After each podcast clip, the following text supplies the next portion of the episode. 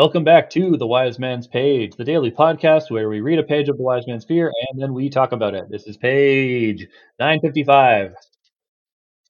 Tomes. I was reading a book of Yllish history when suddenly the air in the cavernous room whispered to me. I listened as Elodin had taught me, then spoke it gently. Just as gently, the hidden wind stirred into a breeze, startling the students and sending the scrivs into a panic. The name faded from my mind some minutes later, but while it lasted I held the certain knowledge that should I wish it, I could stir a storm or start a thunderclap with equal ease. The knowledge itself had to be enough for me. If I had called the wind's name strongly in the archives, Lorren would have hung me by my thumbs above the outer doors. You may not think these terribly impressive feats of naming, and I suppose you are right, but I called the wind a third time that spring, and third time pays for all. That's the end of the page and the end of the chapter and the beginning of this episode because my name's Nick And I'm Jordana. and I'm really enjoying this uh, this Jeremy here. I've got him mixed into my ramen and is really adding a nice a nice uh, kind of pop of acid. Indeed, I've uh, I've heard pickled herring is good, but yeah, you know it might be similar to pickled Yeah, Jeremy. pickled Jeremy is much better than pickled herring. There you go. Heard it here first. That's right. Interesting. Like I, I like that the name of the wind sort of comes upon you. I think it would be uh, I don't know, exhausting. Like if Kvothe is just sort of like able to call it whenever he wants, uh, maybe he'll get there eventually. But it's sort of like it's a Superman problem where if you're so powerful that you can do this incredible thing whenever you want at basically no cost, which is what it seems like is leading. That's what naming. That's what Kvothe imagines naming is like, I suppose.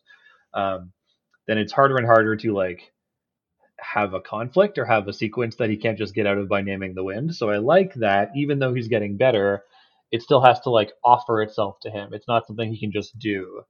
I see Um, it sort of like a like a like a trusty steed, you know, like a like a like a horse. You can call a horse, but it's still going to choose whether or not it's going to come to you.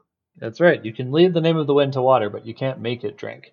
Indeed. Um, and not to get too ahead of ourselves, but uh, it appears to him in a crisis uh, in the next chapter, and it seems to me like that's kind of why you do the training is so that you can drop into the naming state, uh, or like you can find it when you need to find it, but it's not something that you can do all the time, which I think is an elegant middle ground uh, created by Rothfuss, where it's not something that is just always there, but it's something that when you have to get there, uh, you you practice. It's a bit like practicing mindfulness. Actually, you're not constantly meditating, but you can use the mindfulness practice in times of stress uh, to kind of calm yourself or, or find the right action. So this Indeed. is, if I may say so, verisimilitudinous. I agree. I agree that that it is similar. I also I'm realizing now that on the last page, I thought that the first incident was actually two separate incidents. I thought he had called it on Stonebridge, and then he had called it again when he was drunk barefoot with the riding crop. Um, I like separated the bridge from the riding crop, and like first I put it together, and then I separated it, and, and then I confused myself. Um, but now I'm realizing that was all one thing. And then the second thing is tomes, and he doesn't tell us what the third thing is. He just well, says the third he says I called the wind the third time that spring. Yeah, but he doesn't say how or the situation. Well, imagine a dot dot dot because the next page is when we learn about the next chapter okay. rather is when we learn about the third thing. Yes. Reasonable. Okay, but Yeah. also the second time happens when he's reading a book of what?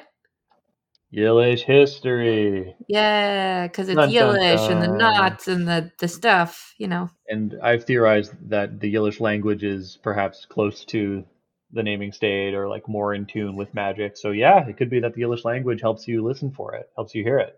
I think that's a Mm. good uh, catch, Jordana. I wasn't paying attention to that, but I think you're absolutely right that that is relevant. Yes.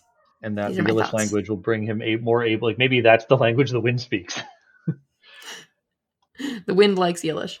yeah, the wind is Yllish. Or maybe all naming is just was just closer related to Yllish. So the wind everything would like Yllish. Yeah, all well, the names of things it- would like Yllish. I could, in the same way that there are some things that are like descended from Fae in the mortal world. I could see like the Yllish language being descended from the true language, the true naming of things, and it's not like literally speaking and naming, but it's it's a language that's descended from that, whatever the language is that naming uses. You know, Reasonable. is it though? Is it reasonable or is it crackpot? Uh, I don't know. I don't feel like it's totally crackpot. Yes, coming along. Maybe listeners listeners write in and tell us if Nick is in fact just a crackpot or if he is reasonable, as I say. That's right. Is there anything else you want to talk about on today's page? Um, I have my final note, but that's kind of it. Yeah. Um, yeah, feels like it's going to be a short episode. Yeah, I hope so. I'm tired. I like the reminder that Lorren is like vicious or potentially vicious. Like, I, I, Kvothe is. I wonder how he's hyperbolic direct. this is. You know? Yeah, as we learned yesterday, he's direct. Uh, we know that he he uh, banned Kvothe. Um, I don't know if he would literally have hung him by his thumbs, but maybe. You know, like I think Kvothe.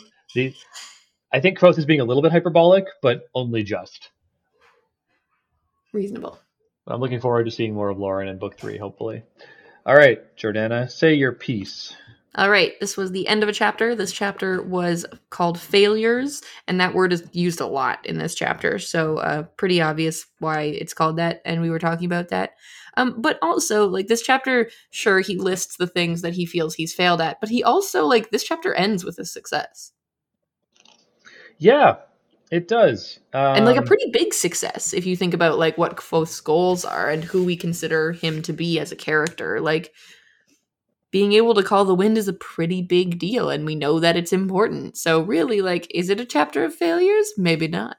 uh, arguably, it says something about narrator Kvothe's character in that he has to couch the chapter where he glosses over his many failures with a great big success. If I was being uncharitable, I might read it that way. Hmm. Uh, but yeah, I, I see this as being because like he does Or- oh, gloss oh, oh. over. Mhm. I got a crackpot. All right. What if this success is actually a failure? What if what if him knowing the name of the wind is actually a bad thing? Like what if he shouldn't know the name of the wind and thus it is a Mm. failure? In that in that his judgment has failed him because he shouldn't be learning the name of the wind or something like that. Yeah, maybe, I don't know. maybe. We'll see. That was a, that was a pretty crackpot. I don't even believe my my own crackpot there. So well, only uh, with the third book will any foreshadowing become obvious. You know, um, but it's a bit of a montage. This chapter, he's spending a lot of time trying things, and some of them aren't working out. Um, yeah, I, I'm trying to find a secondary na- reason for why this chapter is called failures, and I'm failing. ha ha ha ha ha ha. ha. Uh, so we can we can leave it there, I think. All right, sounds good. All right, sounds good, listeners. We'll be back tomorrow, hopefully with a quarter of three. Ooh, after I have a nap, apparently, and uh, we'll see you then. And for more page, Of the wind. wind.